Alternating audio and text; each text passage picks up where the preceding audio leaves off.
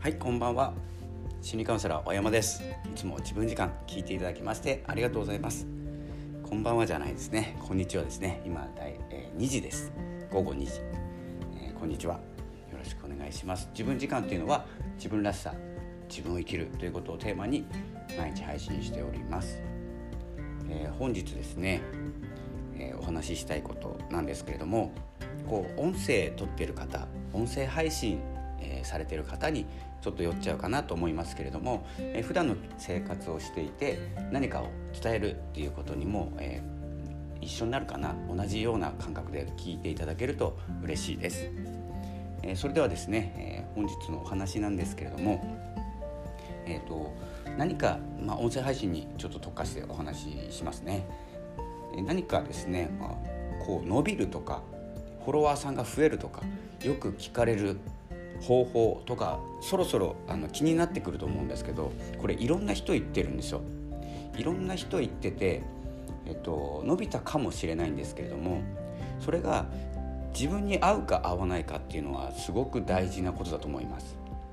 えー、ガチャガチャですね人数だけ増やすことって結構誰でもできるんですよ。なぜかなぜできないかというとかっこ悪いと思ってるんですよおそらくその行動が。えー、ガチャガチャですね。まあちょっと言い方ちょっとね悪いかもしれないんですけどちょっと最近目につくなと思ってます。フォロワーさんの増やし方とかえー、っとなんだろう視聴回数の増やし方とかですね、えー、まあいろいろあるとは思うんですけどえ、っと簡単にとか短期間で1ヶ月でとかですね。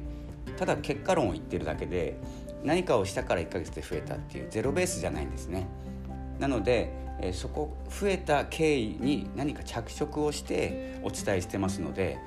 ほとんどですねまあちょっと僕の独り言だと思って聞いてほしいんですけど聞かなくていいと思います。よくクラブハウスでもやってますね。SNS の活用方法とか。ほとんど使えないです。ほとんど。8割ぐらい。と思ってます。えというのはあのそれぞれのブランディングがあってその土台の上にですねその行動がちょっとだけあるんですよ。そのちょっとの差だけなので自分には当てはまらないと思った方がいいと思います。聞いたことないです。あのその話聞いて私も飲みましたっていうよくあのレビューとかあるんですけど、えー、ああれはですねまあ作れるものなので特に信用できないですね。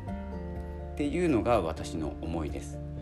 で今日お伝えしたいのは自分に合うか合わないかなので自分がどうしてもですね増やしたいと思ったらフォロワーさんガンガン増やせばいいと思います。ただその周りにはフォロワーさん増やしたいだけの人が集まります。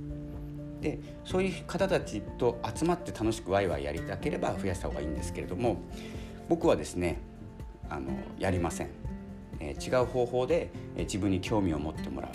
えー、どこに力を入れていくかなんですけどよく見るのが、えーと、何万人のフォロワーさんがいますっていう言葉で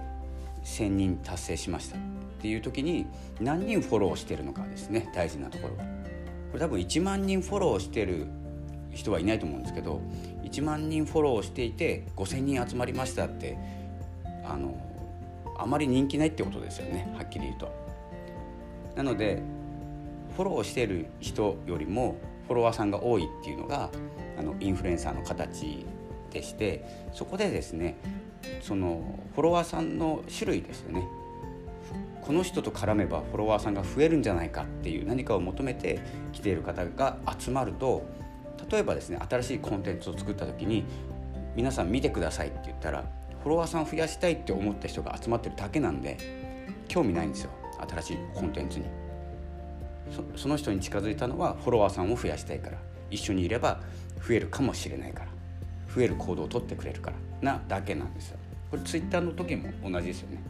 えー、フォローバックあの悪いと思思わないんですけど、えーと、集めたい方とかまずは見た目の人数も絶対大事ですので。でもそこばっかりに執着してしまうとそういう人ばっかり集まってしまっていざ行動を起こした時にリアクションが薄いんですよ。なので何を求めているか何を提供できるかっていうことで自分の行動で周りに集まる人が変わってきますのでそこだけはですね結構注意した方がいいかなと思います。増やすことは結構多分誰でもできるんですけどなぜやらないかここを考えてほしいです。僕的にはですねなんか見た目良くないなって思ってからなんです。そのフォロワーさんの増やし方とかだったりあのどうしてそこまで増やしたいのかなって思ったりするタイプの人間ですのでただそういう人間の、えーと、個人的な意見としてですね誰かを否定しているとか批判しているとかっていう言葉ではなくて僕もですね、えー、ツイッターの、えーと、企画があればですね、えーと、そのし付き合いが長いというか、えー、分かる方の企画には乗るようにしてますのでそういう時にはですね、まあ、増え増えて、まあ、本編はその増やすことじゃなくて今は企画だから増えてるっていう状況を作ってですねやってるんですけどそれがもう常時それをやってしまうと多分ですね周りに集まる方も何かのサービスとか自分のコンテンツを提供した時におそらくですねほぼ反応しないと思います。なのでしっかりとブランディングして自分という土台があるからあのフォロワーさんが増えるっていう形にした方がいいかなって思います。なので